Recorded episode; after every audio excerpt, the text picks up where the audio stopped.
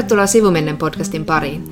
Minä olen Johanna Laitinen. Ja minä olen Jonna Tapanainen. Ja tässä podcastissa me puhumme siitä, mistä ei ole puutetta. Eli hyvistä kirjoista. Sivumennen keskittyy tässä jaksossa vuoteen 2017, mutta tietenkin katsomme myöskin jo tulevaisuuteen, eli vuoteen 2018. Johanna, sä oot saanut iltapuvun pois päältä jo. Miten meni eilinen? No, oletan, että viittaat äh, siihen, kun olin melkein läsnä äh, Nobel-illallisella Tukholmassa. Sä oot hirveän suiva sinne Ruotsissakin, mä en ymmärrä, miten sä et ole sinne kutsua saanut vieläkään. Ei kyllä oikein korvatyrellä kuuntelin, kun SVT siis näytti viiden tunnin mittaisen ohjelman Nobel-illalliselta. Ja sehän on siis oikeasti illallinen, jossa ihmiset istuvat ja syövät. Mutta tavallaan semmoista kiinnostavampi konsepti kuin lähetys, jossa ihmiset kättelevät. Mm, no tavallaan, mutta ehkä myös siksi, että se Ai SVT on. oli nähnyt tosi paljon vaivaa sille, että se ei ollut pelkästään sitä syömistä. Mm. Mutta että, mutta että kyllä mä niinku, kyllä mietin sen ohjelman aikana, että miten tuonne juhliin pääsi. ja toivottavasti plaseraus olisi kiinnostava, koska oikeasti se kestää siis, siis niinku viisi tuntia se illallinen. Ja sitten ehkä myös se, että ehkä mä en haluaisi plaserausta siihen keskipöytään, eli tähän, missä kuninkaallinen perhe istuu, koska niitä kuvataan ihan koko ajan. Ja mun mielestä on hirveän ahdistava ajatus, että kun syö, Mm, niin että mm. on myös televisiokamera zoomaa. Mutta sinne ei mennä Johanna nälkäisenä, että syöt kotona sitten, jos, jos kutsu tulee ensi vuonna. Yritän saada Nobelin, sitten mä ainakin saan, saan kutsu. Mä itse asiassa luin sit lähetystä seuratessani Kasuo Ishikuron tämän Nobel-luennon. Me oltiin molemmat vähän välinpitämättömiä, kun me kuultiin Ishikuron Nobel-voitosta. Oltiin, että no, ihan kiva. Hänen tämän luentonsa oli mun mielestä tärkeilemätön ja vilpitön ja niin kuin jotenkin sympaattinen.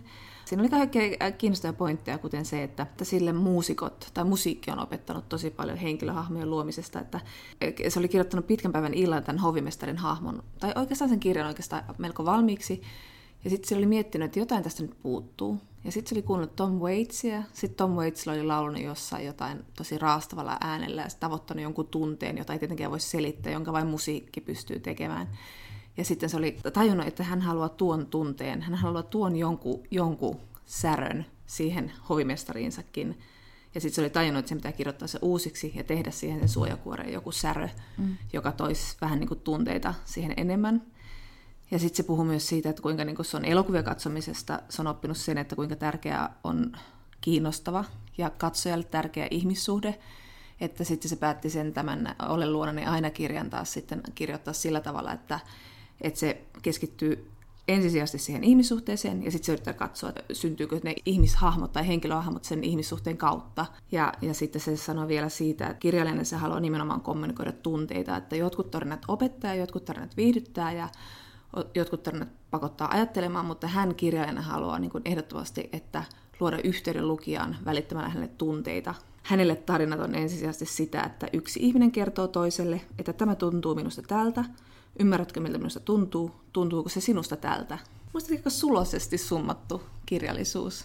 Ja monta mieltä voi olla tuosta, että onko kirjallisuus tuota, että välitään tunteita, mutta, siis, mutta kun mä mietin omia lukukokemuksia, niin kyllä mä oon antanut monelle kirjalle paljon anteeksi, mutta jos se on saanut mut tuntemaan jotenkin isosti mm. tai oudosti tai, tai epämukavasti, niin sitten se on jäänyt mieleen. Ja sitten se on niin kun palkinnut se lukukokemus eri tavalla kuin vaikka joku teknisesti tosi taitava tai sille tosi viihdyttävä kirja. Mm.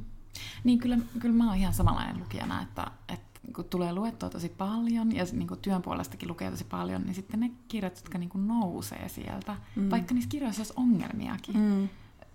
Ja oikeastaan niin kuin aina myös tajuaa sen, että mikään kirja ei ole täydellinen, että niissä on aina niin kuin jotain niin kuin vikana. Ja, ja sitten niin kuin tavallaan pitää vaan niin kuin harkita tai miettiä sitä, että onko sen niin kuin positiiviset puolet isompia kuin sen negatiiviset puolet, mutta että just toi, niin kuin, että jos se herättää tunteja, vaikka se olisi niin kuin negatiivinenkin tunne tai, tai epämukava olo, mm. niin silti se on niin kuin just se tunteen herääminen on kaikkein arvokkainta mullekin lukijana. Sitten kuitenkin, mm. siis jos miettii just, että niin kuin mikä kirja jää mieleen, mikä tekee jotenkin vaikutuksen, mitä jää miettimään. Just ne kirjat, joiden jälkeen niin kuin tuntuu joltakin. Niin, kun me ollaan paljon puhuttu siitä, että mikä meille on merkityksellistä, miksi me luetaan, ja just siitä, että viimeksi sanoit siitä, että mä en muista kuka oli sanonut, mutta että, että lukeminen on niin kuin kuuntelemista. Mm. että silloin ainakin sitä kuuntelee, mitä se toinen kirjailija kautta henkilö, kirjailijan luoma henkilöhahmo tai tarina mm. yrittää sanoa, eikä mölise siihen päälle mitään omia mielipiteitä, vaan oikeasti aidosti joutuu kuuntelemaan. Tai sitä, että se on itsensä googlaamista, että mm-hmm. tyyliin, tyyliin löytäisi tavan ymmärtää itseään ehkä mm. enemmän. Mutta toi on musta kyllä niinku ihan, ihan pätevä määritelmä. On, ja sitten, että et munkin täytyy sanoa siitä Ishigorosta, että nyt kun siinä SVTn ohjelmassa sitten siinä oli lyhyt haastattelu tehty hänen kanssaan rennosti sohvalla ennen sitä Nobel-illallista. Ja sitten oli tehty myös Lontoossa hänen kotonaan haastattelu, niin, niin jotenkin se teki muuhun tosi suuren vaikutuksen just siksi, koska se oli ihan, niin kuin sä sanoit, että se ei teeskennellyt, mutta se oli tosi hyvä esiintyjä. Ja, tota, ja se puhuu kauhean selkeästi. No se oli aika coolkin. Ja sitten kun tosissaan katsoin sitten kuitenkin sen koko Nobel-illallisen, niin sitten siinä esiteltiin myös näitä muita Nobel-voittajia, eli niin kuin fysiikka, kemia, lääketiede. Verrattuna niihin muihin, niin kirjallisuuden, kirjallisuuden Nobel-voittajahan on ainut, joka on niin kuin yleisesti ymmärrettävissä. Niin, aivan. Koska että ei sun tarvitse olla mikään kirjallisuuden tutkija. Kyllä. Kyllä sä ymmärrät kirjailijan puhetta. Mm, kyllä. Mutta sitten kaikki ne muut, mä oikein yritin keskittyä, mä yritin kuunnella ne kaikki sille, että nyt mä haluan ymmärtää tämän kemian voittajan, että mikä tässä niin oli se pointti. Tai mulla jäi jotenkin se fysiikka mieleen, koska siinä oli kysymys siis aalloista, siis jotenkin niin kuin Einsteinin ää, gravit, mikä tämä nyt on? Gravitaatioaallot.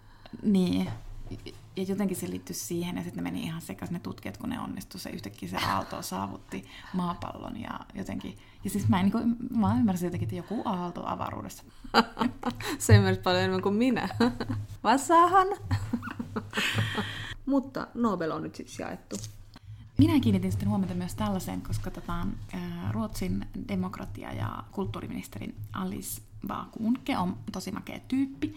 Ja esimerkiksi just kun me puhuttiin MeToo-kampanjasta ja, ja, tai kansanliikkeestä ja mietittiin, että miksi se Ruotsissa on niin iso, niin silloin juteltiin siitä, että siellä on siis kulttuuriministeri, joka pitää tätä aihetta esillä. Ja mm. hän on siis tämä samainen Alice Vakuunke.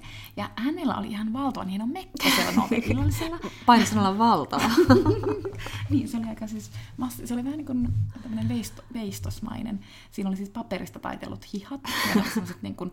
Anteeksi, mä nauran, mutta mä vaan ajattelen sitä, että miten se illalla, kun se menee kotiin, niin käy läpi ne paperihihat, jotka, on, jotka oli semmoisilla rypy, valtavilla rypytyksillä. Että sieltä varmaan löytyi se koko se Nobel-illallisen menu niistä rypytyksistä. Mutta jatka. Sä oot niin käytännöllinen suomalainen. mä tiedän. Ei, että en ole vielä valkoiset kuule. Valkoinen kuule. niin, mutta se oli siis erittäin näyttävä asu, mutta sillä oli tota, siis poliittinen viesti tällä asulla. Ai. Eli viime kesänä tämä ministeri oli ottanut yhteyttä Bea Senfeldin, joka on suunnittelija, joka on suunnitellut Lady Gagalle ja Madonnalle muun muassa asuja, okay. eli nyt että mä veistoksellisuus ei enää yllätäkään. Kyllä. Ja sitten hän oli pyytänyt tekemään semmoisen puvun, joka hakisi inspiraatiota Pohjoisnavalta ja niin kuin jäätiköistä, koska tälle Alice Bankunkelle on niin kuin hyvin sydämen asia niin kuin jäätiköiden sulaminen ja sen vaikutukset ekosysteemiin ja siihen, että miten, ne niin kuin, miten se sit vaikuttaa kaikkein köyhimpiin maapallolla. Eli hän halusi niin kuin nostaa tietoisuutta ilmastonmuutoksesta näillä valtavilla hihoilla. Okei. Vähän naurattaa. Koska olen käytännöllinen torpan emäntä. Mut, mutta se Nobeleista. Nyt me summataan vähän vuotta ja me halutaan aloittaa tämä osuus sillä, että me lähetettiin kyselyjä kirjojen alkulähteille eli kustantamoihin. Ja kysyttiin, että mikä heidän mielestään oli heidän talonsa valopilkku. Ja me kysyttiin myös siitä, että, että niin kuin mikä, mille olisivat toivoneet lisää huomiota mediassa kautta myynnillisesti. Ja sitten me kysyttiin myös sitä, että mikä kilpailijan kustantama kirja kadehditut tai olisi ollut mieluinen kustannettava. Ja me laitetaan näitä vastauksia meidän sometileille, eli Facebookiin. Sitten me laitetaan tuonne meidän Instagramiin, joka me perustetaan heti tämän nauhoituksen jälkeen. Instagramista siis löytyy sivumennen tili ja me alamme sinne nyt sitten postata. Erinäisiä asioita. Kaikenlaista, katsotaan nyt. Mutta me laitetaan sinne ja Facebookiin tosiaan enemmän näitä vastauksia. Mutta sano pari, pari juttua, Johanna, mitä su, millaisia vastauksia sä sait? Joo, tota, Mikko Aarne, joka on Kosmos kustantamossa töissä, niin hän mainitsi valopilkkuna Olavi Koistisen mies, joka laski miljardiin, ja perustelut hänellä oli siinä siinä ne, että, että se oli niin kuin poikkeuksellisen taitava esikoisteos, joka nousi myös hyvin näkyviin, eli että tämä taitavuus siis kyllä huomattiin sitten muuallakin kuin kustantamassa. Ja erityisen tyytyväinen sitten Arne oli siitä, että, että tämä sai huomiota, vaikkakin tämä oli novellikokoelma, jotka yleensä sitten jää romaanien jalkoihin. Joo, ja taas Atenalta Ville Rauvola sanoi, että heidän talonsa vuoden valopilkku oli kaupallisesti Thomas Erikssonin tietokirja Idiotit ympärilläni, joka on kyllä myynyt huikeet 10 000 kappaletta. Ja tota, sitten hän, hän oli myös tyytyväinen heidän esikoisromaanista, eli Ben Kallandin Vien sinut kotiin, joka sai siis tosi kiittäviä arvioita mediassa ja blogeissa. Tämä mua kiinnosti erityisesti tietää, että mitä kustantajat sanoo siihen, että mille kirjalle he olisivat toivonut lisää huomiota. Tietysti niin kun, tämä oli kustantajille vaikea kysymys siinä mielessä, että tosi monelle kirjalle usein sitten toivoisi enemmän huomiota, mutta että ihanasti vastasivat kuitenkin, että halusivat sitten nostaa ainakin yhden esimerkin sellaisesta kirjasta. Ja Anna-Rikka Kaasson, joka on VSOilla kustantajana, ää, nosti Katja Kaukosen Lumikadun kertojan. Ja mä nyt mainitsen sen tässä, koska tämä on esimerkiksi mulle ihan täysin niin kun, vieras, vaikka mekin tietysti seurataan kauhean tarkkaan ää, julkaistavia kirjoja, niin sitten on vaan niin kiinnostavaa, että missä on jonkun. Kyllä, mulla on mennyt kans ihan täysin ohi toi. Ja tota, tai ei pelkästään, että missä on jonkun, vaan mm. missä on monia siis niin, niin, niin. Ja tässä kirjassa tämä tämä kirja antaa äänen puolalaisen pikkukaupungin asukkaille. Sijoittuu sotaa edeltävään aikaan. Kirja, jota en missannut, mutta en kyllä itse asiassa lukenutkaan, vaikka mulla oli se, oli äh, Mirjam Ilvas kustantamme Asset Sältä olisi toivonut, että Jyrki Lehtolan alkuvuodesta ilmestynyt tämmöinen parodinen juhlateos Suomi 100 olisi saanut enemmän arvioita ja näkyvyyttä, että, että vaikka se noteerattiin, niin kukaan ei oikeastaan tehnyt sitä semmoista niin kuin ihan paneutunutta ja perehtynyttä arviota, että Lehtola on kuitenkin taitava kirjoittaja ja, ja tarkkanäköinen havainnoit, ja sitten hän mietti, että, että ei kai Lehtolasta ole tullut tämmöinen monoliitti, jota kukaan ei uskalla arvio, arvostella. Ja sitten myös meidän kolmas kysymys on tota, nelokas, vaikka itse sen asetimmekin. Kyllä. eli, eli tosiaan pysymme. koska kateus on, niin me ollaan aina nyt niin onesti puhuttu siitä, että miten niin negatiiviset tunteet on kiinnostavia, niin sitten kuitenkin semmoinen niin kuin, tai eihän se välttämättä negatiivinen tunne, Ei se välttämättä, niin se on semmoinen ihaileva kadehdinta. Niin. Mutta kyllä yleensä kustantajia myös itseensä vähän harmittaa mm. se, siis rehellisyyden nimessä. Anna Bayers äh, Gummerukselta. Minun kustantamastani niin Anna äh, nostaa meillekin erittäin tutun nimen, eli Ferranten, että aina vain se Ferrante kaihertaa, koska hän rakastaa Napolisarjaa. Ja sitten taas Touko Siltala, Siltala kustantamassa sanoi, että he olisivat halunneet ihan kustantaa maaliskuussa kuolleen Ruotsin kansalliskirjailijan oikeastaan Torne Lindgrenin viimeisen romaanin taiteilija Klingsor. Mutta me laitetaan näitä lisää tosiaan tuonne sosiaalisen median, koska nämä on tosi kiinnostavia mm. nämä vastaukset. Ja sitten sieltä saa myös hyviä tärppejä just, mitä voisi vielä lukea, mitä kustantajat itse suosittelee. No mutta Jonna, mikä oli sinun huippuhetkesi vuodessa 2017? Mä olen aika hyvin tässä meidän podcastissa käyty näitä meidän huippukirjoja läpi, mutta mä luin ehkä tänä vuonna enemmän novelleja kuin koskaan. Ja, ja sieltä on jääneet mieleen Lucia Berlin, joista puhuimme muutama jakso sitten, Miranda Julain uimakoulut, Hilary Mantelin Margaret Thatcherin salamurhat, Harry Salmeniemen uraanilamppu, mutta sitten yksi kirja, josta me ei olla ehditty puhua, josta meidän piti puhua, oli Marjo Niemen Kaikkien menetysten äiti. Tämä ei tosi vahvasti mulla mieleen, koska tämä oli myös semmoinen kirja, joka herätti tunteita tosi paljon. Marjo Niemen on semmoinen tunnustettu tekijä, tämä on viides romaani häneltä. Mutta se on ihan siis suvereeni kertojan ääni, että se on semmoinen niin kuin, paitsi että se on välillä ihan hirtehisen hauska, niin sitten se on myöskin kauhean niin kuin murheellinen ja raadollinen ja häpeilemätön ja suora. Ja tässä siis nainen löytää itsensä keskellä valaistua muuten pimeää näyttämöä, jossa on seurana vaan hänen äitinsä ruumis, joka makaa paareilla. Ja sitten hän yrittää päätellä, että miten hän on joutunut tämmöiseen tilanteeseen, että hän on näyttämöllä ja tässä on äidin ruumis ja miksi äiti on lähtenyt. Ja se on niin kuin käytännössä koko kirja on sen naisen monologia tälle äidille. No yllättäen äidin ja tyttären suhde on ollut ongelmallinen. Äiti ei oikeastaan koskaan niin kuin koskettanut tai nähnyt tai ainakaan osa, osannut osoittaa rakkauttaan tälle tyttärelleen, joka sitten on, ja tämä rakkaudeton lapsuus on johtanut siihen, että tämä tyttö tietenkin on kokenut, tai tämä nainen on kasvanut sitten vähän vinoon. Eli hän kokee, että hän ansaitse rakkautta, että se tietenkin on hänen oma vikansa, että näin on käynyt, että äiti ei ole rakastanut häntä, että jos äiti ei rakasta, niin kuka rakastaa. Tai jotenkin sille niin pelottavan uskottava kuvaus lapsuudesta, että jos, jos sä jäät ilman rakkautta, että miten niin kuin sä koko ajan haet sitä huomiota, oot niin nälkäinen ja sille ja oot oikein rakkauden kerjäläinen, ja sit sä et saa sitä kos- koskaan. Ja sit sä, tämä nainen on löytänyt jonain hyvänä hetkenä, hän on löytänyt miehen, kuten hän siinä käy myös sitä läpi, että siinä vaiheessa vähän paremmassa kuosissa. Ja sitten heillä on lapsi, ja sitten tämä naista pelottaa se, että miten tälle omalle lapsille käy, että kun hänellä on tämmöinen äiti, tämmöistä hauska, koska mä just viime jaksossa puhuin tästä Siddhartha Mukherjeen geenikirjasta, jossa mm. puhuttiin siitä, että, että kuinka niin kuin, trauma voi tosiaan muuttaa meidän perimää. Niin sitten tämä nainen kirjoittaa tässä, että, niin kuin, että geenit muistaa traumat ja sun traumat on mun traumat, mutta on mulla omiakin, en ole kaikkia sulta pöllinyt. Ja tässä on tämmöistä, niin kuin, myös tämmöistä to, tosi suoraa huumoria, joka sitten tavallaan niin auttaa lukemaan tästä. Tämä on ihan mielettömän mahtava sukellus semmoiseen psyykeen, hajoavan psyykeen, joka liukuu niin kuin sinne tosi syvälle sinne näyttämölle sen äidin ruumiin ääreen. Sitten se välillä taas palautuu sinne omaan kotiin, jos se mies katsoo sitä vaimoa huolestuneena. Tytär tulee paijaamaan, että kyllä toi äiti menee o- toi oh- olo ohi. Ja sitten se, niin se liukuu tästä niin kuin todesta sen naisen psyyken syöväreihin tosi, tosi hienolla tavalla. Mitä sulla? Jäikö mieleen joku kirja, jota me ei ehditty käsitellä tässä podcastissa? Niin tavallaan se vuoden summaaminen oli just siinä mielessä hankala, että kun tuntuu, että kun me ollaan käsitelty niitä kirjoja, niin sitten tuntuu hassulta käsitellä niitä uudestaan. Ehkä sieltä yksi semmoinen, josta, jota me ollaan käsitelty, niin mulle toi Roosa Liksomi Everstinna oli semmoinen niin tosi hauska paluu Liksomiin, mistä tämä kirjahan perustui siis tähän Annikki, tämän kirjailija Annikki Kariniemen elämään ja kuvasi tota aikaa Lapissa ja Suomen ja Saksan liittoa ja se oli niin tämmöinen seksin täyteinen rakkaustarina, voisi sanoa, mutta se oli mulle niin kyllä yksi vuoden valopilkuista.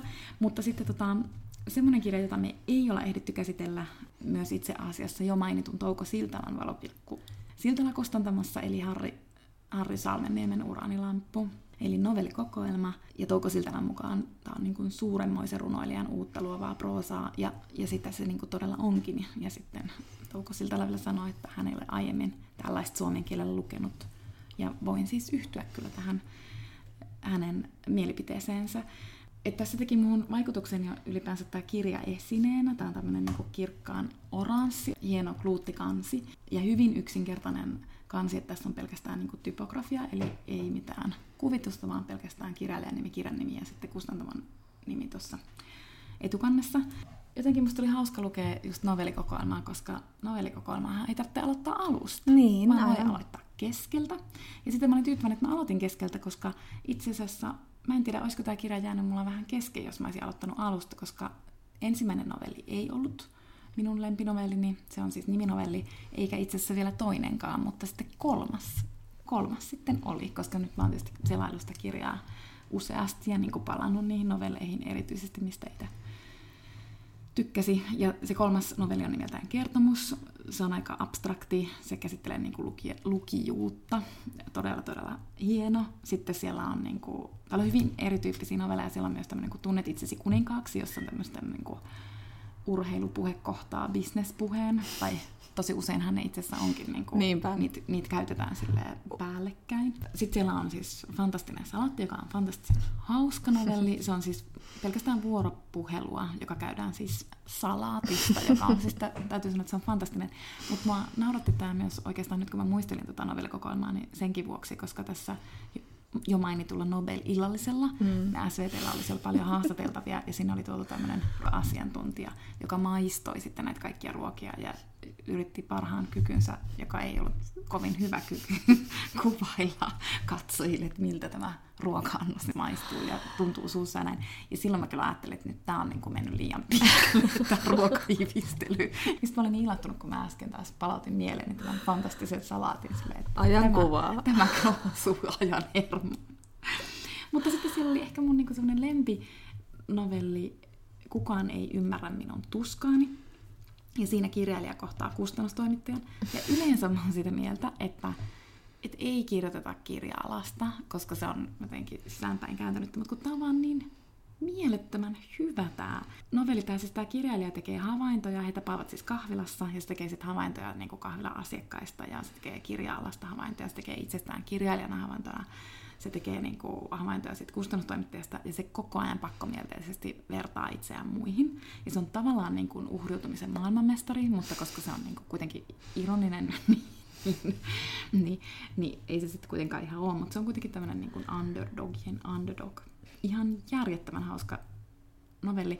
Ja jotenkin siitä pakkomielteisestä itsensä vertaamisesta mulle tuli mieleen Ossi Nyyman ja Röyhkeys. Vaikkakin täytyy sanoa, että tämä Salmenniemi on niin kuin hiotumpi tyyliltään kuin... Kyllä, ehdottomasti. Joo, samaa mieltä.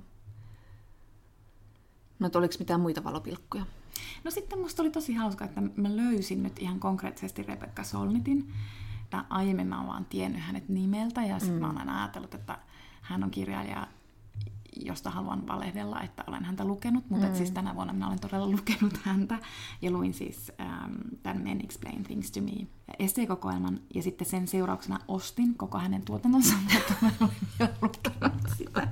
No mulla on vielä se, sen mä ehkä haluan vielä sanoa tästä vuodesta. Mä mainitsin jo toki Liv joka oli Suomessa vierailulla, mutta että Sammakko teki hienon, hienon jutun, että suomensi nyt hänen, paitsi hänen tämän uuden kirjansa Nousu, nousu ja tuho, myös sitten tämän rakkautta käsittelevän vanhemman kirjan Prinssi Charlesin tunteet. Mä vain nauratti nyt, kun luin Helsingin Sanomista arvion tästä Ayn Randin nyt jostain syystä suomennetusta Atlas Shrugged, eli kun maailma järkyi kirjasta. Liv Strömquistin tästä Nousu ja tuho-kirjasta saa aika hyvän summauksen tuosta tosta teoksesta. Ja muutenkin tämä on niin kuin mahtava esimerkki siitä, miten sarjakuva voi olla itse asiassa tietokirja. Ja tähän on niin kuin siis tässä käsitellään monia muitakin asioita kuin Ayn Randia. Siinä käsitellään oikeistoa ja siinä käsitellään vasemmiston ongelmia, siinä käsitellään nykyyhteiskuntaa ja kapitalismia ja ilmastonmuutosta.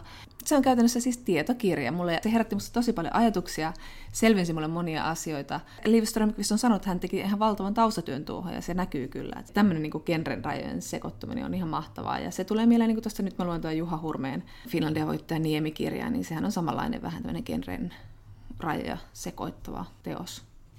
Tästä tulikin mieleeni, koska nyt olemme äh, Ishiguro-asiantuntijoita. Aivan. Ishiguri mainitsi tässä Nobel-illallis haastattelussaan, että hän pitää erittäin kyseenalaisena just niin kuin tiukkoja genrerajoja ja ylipäänsä sitä, että me haluamme määritellä kirjat aina genreen mukaan, koska hänen mukaansa se ensinnäkin sitoo kirjailijan käsiä, että kirjailija rupeaa ihan hirveästi miettimään, että mitä tähän lajityyppiin ikään kuin kuuluikaan, mm. ja sitten se myös sitoo lukijaa. Aivan. Niin kuin kahlitsee lukijaa tavallaan ja sitä kirjan tulkintaa. Kyllä, ja sitten hän sanoi siinä, tai kirjoitti siinä Nobel-luennossa just siitä, että, että meidän pitää myöskin meidän vanhojen pappojen, kun hän on itse 60 niin pitää niin kuin antaa tilaa uudelle sukupolvelle ja olla arvottamatta heidän tapojaan kertoa. Että heillä voi olla täysin uusia tapoja kertoa tarinoita, ja ne voi tuntua meistä oudoilta ja vierailta, esimerkiksi juuri genrerajojen sekoittuminen, mm. mutta että se, se niin kuin on tapa kehittää kirjallisuutta, ja se on myös uuden sukupolven tapa käsitellä asioita. Ja nyt mulla on itse asiassa yöpöytäni Juha Hurmeen niemen alla on nyt tämä Johanna Vehkoin ja Emmi Niemen sarjakuvateos Vihan ja Inhon internet, joka on samanlainen tämmöinen genrerajoja rikkova sarjakuvateos, ja sen mä oon jo lukenut joululomalla. Mutta joululomakirjoista sitten vähän myöhemmin. Tästä vuodesta mä haluan sanoa vielä sen, että jos nyt en ajattele natseja, enkä ajattele Trumpia, enkä ajattele ydinsotaa, enkä ilmastonmuutosta, enkä mitään muutakaan, niin tämä on saanut hienon nousujohteisen lopun nyt tämän, tämän MeToo-kampanjan kautta. Ei nyt ole ehkä ihan yhteismitallisia asioita, mutta kuitenkin mun vuoden huippukohtia oli Margaret Atwoodin Handmaid's Tale mm. TV-sarja, tutkijakirjailija Amanda Formanin Naisten nousu TV-sarja, joka tutustutti mut lukuisiin naisiin, historiallisiin naisiin, joista en ole koskaan kuullutkaan. Ja tämä näkyy nyt mun mielestä hienosti tässä Iltasatuja kapinallisille tytöille, eli kustantamme S&Sn sata tarinaa na- ihmeellisistä naisista kirjasta, joka on siis tämmöinen niin kuin kuvitettu teos erilaisista tunnetuista ja vähän tuntemattomimmistakin naisista. Tosi kauniisti tehty. Tämä sopii siis lapsille ja aikuisille.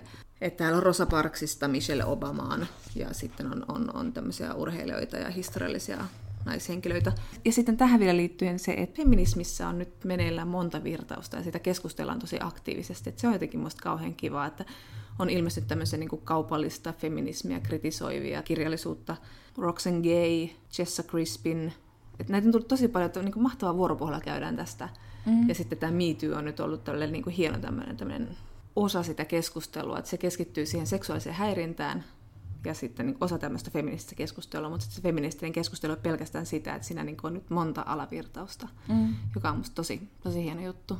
Se on tosi hauska, että, et, ja sitten että kun niitä on niin kuin valtavasti, musta tuntuu, että tuntuu just siltä, että hetken nyt mä en enää niin kuin pysy perässä, mikä Kyllä. on tosi kiva tunne Niinpä. myös, koska silloin tajuaa, että sitä tarjontaa on tosi paljon, että sillä on erilaisia niin kuin, mielipiteitä, niin kuin, että kaikesta ei olla niin kuin samaa mieltä, niin kuin ei oikeastaan voi ollakaan mm. feminismissä kaikesta. Siellä on tietyt peruskysymykset, joista varmasti aika pitkälti ollaan niin kuin samaa mieltä, mutta sitten kuitenkin, että se on oikeasti just keskustelua, että Kyllä. se menee eteenpäin ja niin kuin, se on tosi makeeta.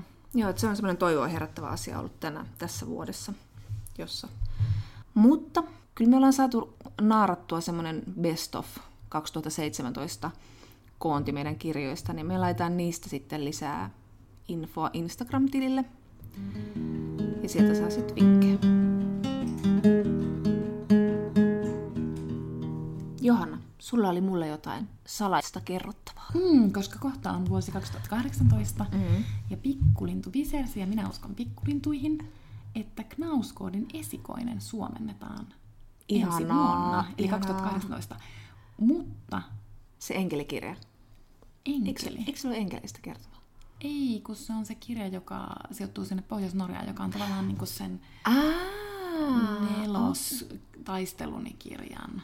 Siis tavallaan niin kuin sama tarina, mutta kirjoitettu eri tavalla. Muodoltaan fiktiivisempi. Mä muistan, Eli onko se siis joku enkelikirja? Onko se joku enkelikirja? Se, olisiko se sen toinen kirja? Otamme selvää. No, you showed me yours, I'll show you mine. Mutta siis minä luin Guardianista, että Elena Ferrante on ruvennut kirjoittamaan uutta yes. matskua ja siis kenties syksyllä ilmestyy maailmalla siis, mm. mutta seuraamme sitä kiinnostuksella. Mutta onneksi Elena Ferrantelta nyt suomennetaan kuitenkin heti vuoden alkuun. Tammikuussa ilmestyy Napolisarjan kolmasosa, ne jotka lähtevät ja ne jotka jäävät. Mehän ollaan luettu ne kaikki neljä kirjaa jo, mutta tämä, tämäkin oli tajunnan räjäyttävä, että kyllä mä haluan lukea sen nyt suomeksi ja kenties me puhumme siitä lisää. Joo, ja sitten muita sellaisia kirjoja, kun me ollaan nyt perattu kustantamojen kevätlistoja, niin muita, mitä sieltä nousi esiin, on ehkä tämmöinen meidän heikko kohtamme, eli runous, ja oikeastaan tämä liittyy myös siihen, että Twitterissä niin kun kirja bloggaajat on käynnistäneet tämmöistä runotammikuu-hanketta, niin ehkä me voitaisiin osallistua, jos ei nyt heti tammikuussa, mutta kuitenkin jossain vaiheessa sitten tuosta keväämällä ja lukee enemmän runoja. Ja tämä tulee mulle mieleen siksi, koska Helena Sinervalta tulee Merveli-niminen runoteos. Ja tota, Helena Sinervo on runoilijan talossa, Finlandia-voittaja. Muistaakseni ehkä jopa 90-luvulta Kyllä, on yksi varmasti. mun niin kuin, suosikki Finlandia-voittajia. Että Ai jaa, okei. Okay. Mä rakastin sitä kirjaa Jaa. suunnattomasti.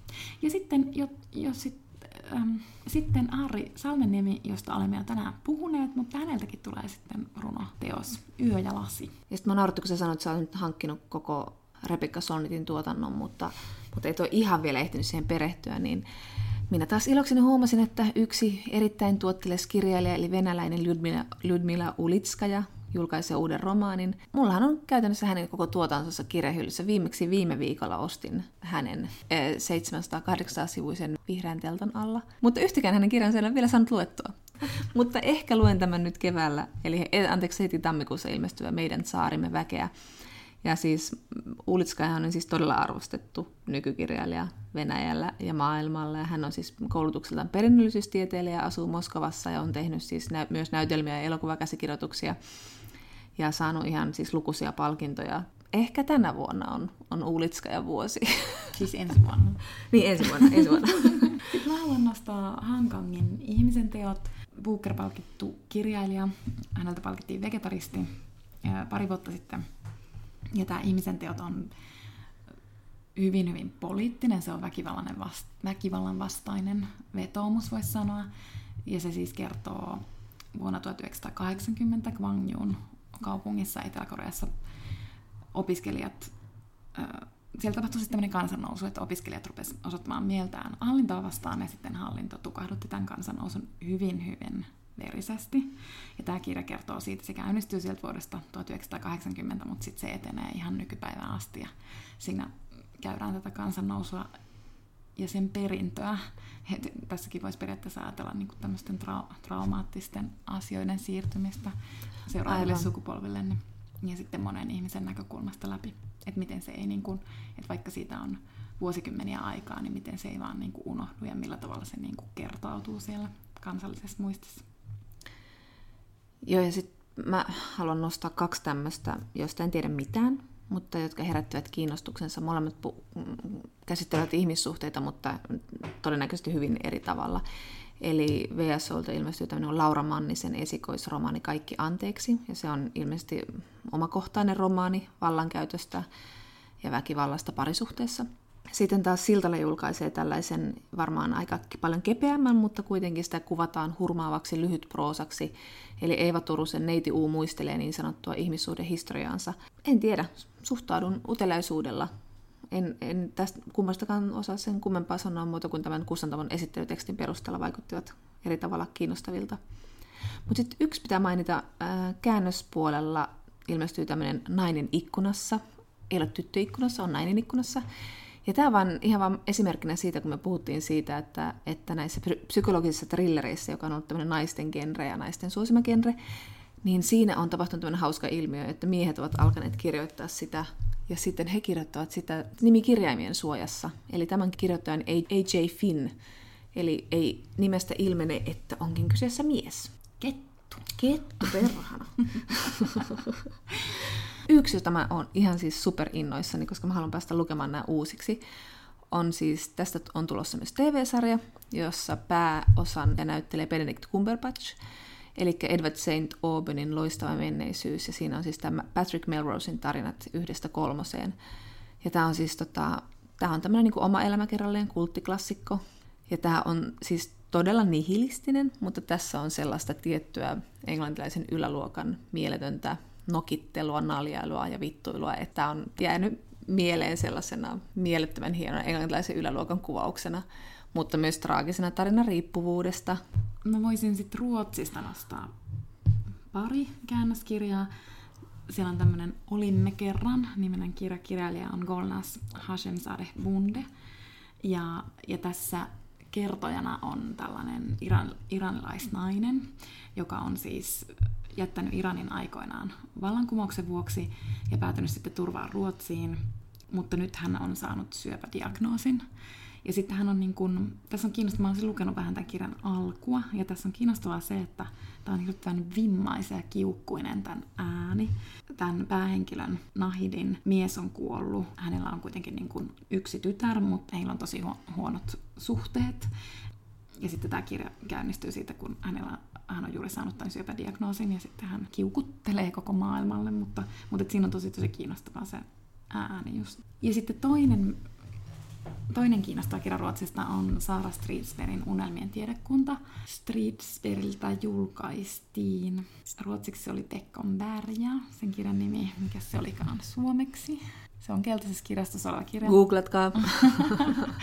Mutta nyt sitten Tammi julkaisee Streetsperiltä vanhemman kirjan, eli tämä on julkaistu Ruotsissa jo vuonna 2006.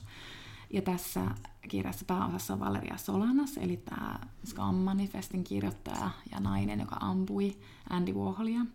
Ja tämä ei ole missään nimessä mikään elämäkertaromaani, vaan tässä on hyvin tämmöinen Streetsperin näköinen ja kuulonen ääni. Tämä on niin kuin vahvan runollinen, ei herkän runollinen, vaan vahvan runollinen.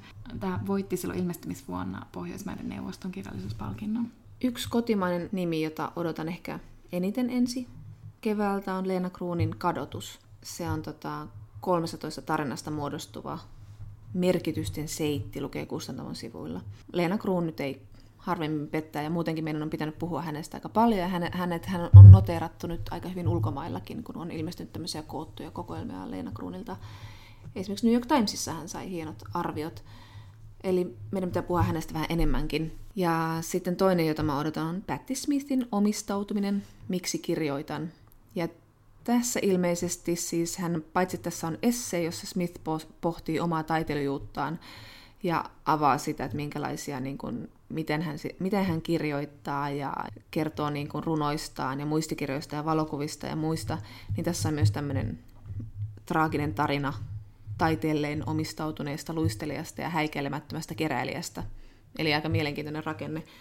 Mutta, mutta siis esimerkiksi Patti Smithin M-Train oli tosi hienon meditatiivinen pohdiskelu elämästä ja vanhenemisesta ja, ja taiteesta myös monella tavoin. Niin oletetaan, että tämä on samalla tavalla laadukasta kamaa. Domenico Starnone, italialainen kirjailija. Kirjan nimi on Solmut. Sanon ensimmäiseksi asian, jota ei saa sanoa. eli, eli uskotaan, että hän on, tai siis me tiedetään, että hän on Anita Rajan mies, ja uskotaan, että Anita Raja on Elena Ferrante. No se siitä.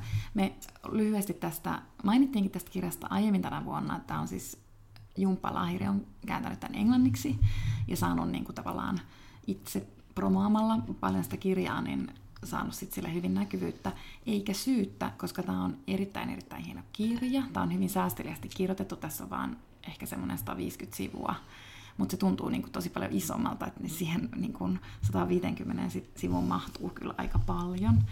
Ja, ja tämä muistuttaa Ferranten hylkäämisen päiviä. Siinä mielessä tässä on sama lähtöasetelma, eli että siinä mies jättää vaimonsa ja lapsensa nuoremman naisen vuoksi.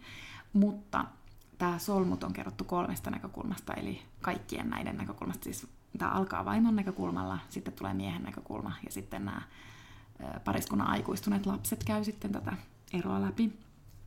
Ja, ja täs, tämän, tämän aikajana on suht pitkä, en nyt muista tarkkaan kuinka pitkä, mutta kuitenkin niin kuin vuosia. Ja että tässä tämä mies niin kuin kyllä ehtii niin kuin sekä olla yhdessä tämän vaimon kanssa, että jättää tämän vaimonsa ja sitten vielä palata yhteen tämän vaimon kanssa. Ja sitten on, tässä on tämmöinen niin pieni mysteeritarina, mikä ei ole niin mikään pääpointti tässä kirjassa, mutta että kun, kun tämä pariskunta on palannut jo takaisin yhteen, niin sitten he saapuvat lomamatkalta asuntoonsa Roomassa, niin sitten he huomaavat, että sinne asuntoon on murtauduttu ilmeisesti, koska se on myllätty se asunto täysin. Että sitten tässä kirjassa paljastuu myös tämä niin tämmöinen asunnon mylläyksen mysteeri, mitä en Aha. teille vielä paljasta. Sitten mä aion lukea kirjan, jonka sinä olet jo kuunnellut. Mm-hmm. Eli George Saundersin Lincoln Bardossa. Siitä ei sen pidemmittä, koska, koska me ollaan tässäkin ohimennen on monesti puhuttu. Eli tämä on siis voitti Bookerin ja on tämmöinen moniääninen teos, todella moniääninen. Yrittäkää pysyä perässä. Mutta sitten me aiotaan molemmat lukea yksi kirja, jonka sinä olet toimittanut. Mm, tai Sä voisit vähän kertoa siitä. Niin, tai mä en ole vielä, vielä en ole toimittanut sitä, mutta se on siis norjalainen, ja se on myös tämmöinen genreä rikkova kirja. Kirjailijan nimi on Morten Ströksnes, ja se kirjan nimi on Merikirja. Tämä on siis tarinallinen tietokirja, tässä on niin kuin, periaatteessa voisi tämän juonen summata erittäin tylsästi, eli niin, että tässä on niin kuin kaksi miestä, ja toinen näistä on tämä kirjailija, eli tämä Morten, jotka, jotka tota, tekevät Lofoteilla neljä matkaa länsivuonolle, koska he ovat päättäneet pyydystää jäähain. Ja jäähai on tämmöinen hyvin mystinen merten olento, ja ehkä siitä tekee mystisimmän, no se on siis semmoinen, niin sit uskotaan, että se ui aika hitaasti, ja että se ui hyvin syvällä, sitä, sitä harvoin niin kuin, tapaa, mutta ehkä mystisimmän siitä tekee se, että se, on, se elää siis hyvin, hyvin vanhaksi.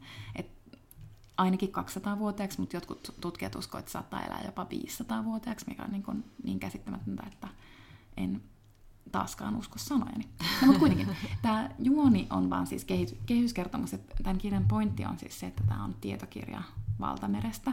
Ja oikeastaan mä ajattelen, että tämä on tietokirja siitä, että miten tai millaisilla eri tavoilla ihminen ja meri ovat aina liittyneet yhteen, että mehän niin tiedetään, että me tullaan merestä ja tavallaan meidän kyyneleet on suolaisia, mm.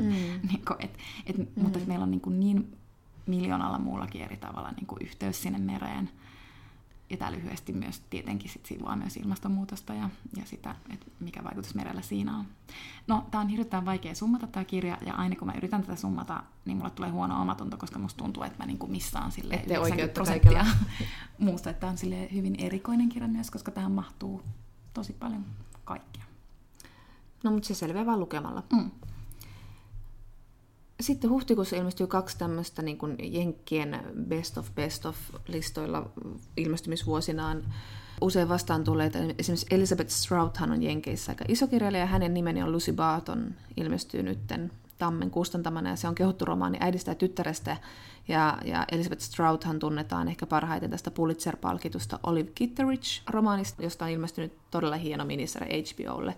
Ja siinä Olive Kitteridgena on Frances McDormand – ja tänä vuonnahan Best of 2017 listoilla on, il- on esiintynyt tuo Elizabeth Stroutin ihan uusi kirja, eli Anything is Possible, eli kiva tutustua hänenkin tuotantoonsa. Ja sitten toinen on tämmöinen äh, nigerialainen Ayobami Adebayo, jonka Älä mene pois on ollut valittu varmaan niin kuin monessakin yhteydessä vuoden kymmenen parhaan romaanin joukkoon. Ja tämäkin kertoo sitten äitiydestä ja perheestä ja, ja, ja sijoittuu Nigeriaan. Sitten me ollaan ilahtuneita, kun tänä vuonna emme ole olleet ainoita, jotka ovat tehneet sen havainnon, että elämäkerta tarjonta on hyvin miesvoittosta. Et nyt siihen on itse asiassa kiinnitetty hyvin, hyvin laajalti huomiota. Ja sen takia on hauska, että Merette Matsarella hyvin, hyvin rakastettu esseekirjailija kirjoittaa Alma Söderjelmistä elämäkerran alaotsikolla edelläkävijän tarina. Ja ne, ketkä eivät tiedä, niin Alma Söderjelm ää, oli Suomen ensimmäinen naisprofessori. Joo, ja sitten oli paljon muita historiallisia naiset käsitteleviä teoksia. Ja esimerkiksi tämmöiset Satu Hassi kirjoittaa elämäkerta tai muistelmansa ja, ja muuta. Että se on ihan, ihan tota virkistävää nyt tämän aika äijäpainotteisen syksyn jälkeen.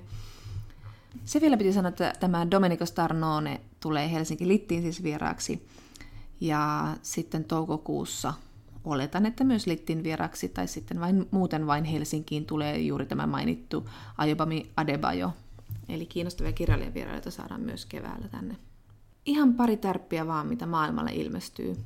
Elina Ferrantia, ehkä. Mutta sitten kaksi tämmöistä Me liittyvää teosta, eli Rose McGowan, joka on ollut hyvin kova äänen tässä, ja ensimmäisiä naisia, jotka kertoivat Harvey Weinsteinin vastenmielisistä edesottamuksista. Hänellä tulee Olma elämän kerrallinen kirja Brave. Ja sitten taas Roxanne Gay tutkii raiskauskulttuuria kirjassaan Not That Bad Dispatches from Rape Culture. Se on siis Roxanne Gayn toimittama teos, eli siinä on ilmeisesti useampia kirjoittajia, jotka käsittelevät sitä, että miksi naisilla on edelleen niin turvatonta elää hyvinvointiyhteiskunnassa.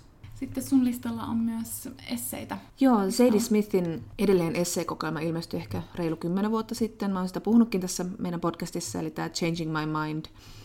Ja hän on siis loistava esseisti. Tietenkin, mitäpä Sadie Smith tekisi puolivillaisesti, mutta häneltä ilmestyy Feel Free niminen esseekokoelma, ja sitä mä odotan todella paljon, että siinä hän käsittelee tyypillisen tapaansa, hän käsittelee kulttuuria, politiikkaa ja omaa elämäänsä. Ja sitten yksi aivan ihana siis rakastan Kate Atkinsonia ja häneltä ilmestyy nyt sitten syksyllä Englannissa romaani Powerful.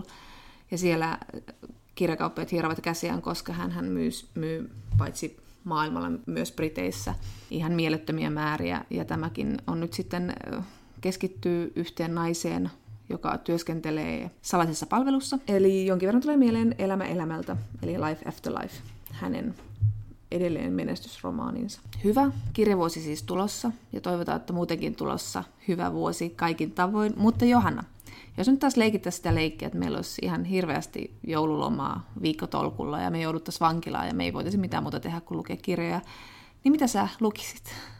Ihan kauan, jos mä joudun vankilaan. Mutta tosi parempi kuin sairaala. Haluaisin täällä Narniassani lukea eh, Juval Noah Hararin Amadeus-kirjan, koska kuten kaikki nyt, jos ovat podcastia kuunnelleet, niin tietävät, että me rakastimme Sapiensia ja, niin kun, ja mä jotenkin niin kuvittelin, että mä tungen sen jonnekin tonne aikataulujen väliin ton Amadeussa, mutta en mä nyt pystynyt tunkemaan, mutta joululomana mä oikeasti toivon, että mä pystyisin keskittymään siihen. Ja sitten mä haluaisin lukea yhden äh, vähän vanhemman kirjan, jota sä oot kehunut, äh, ja se on Joyce Carol Oatesin Blondi, joka on siis varmasti yksi hänen tunnetu, tunnetuimpia kirjojaan, mutta mä en ole siis lukenut sitä.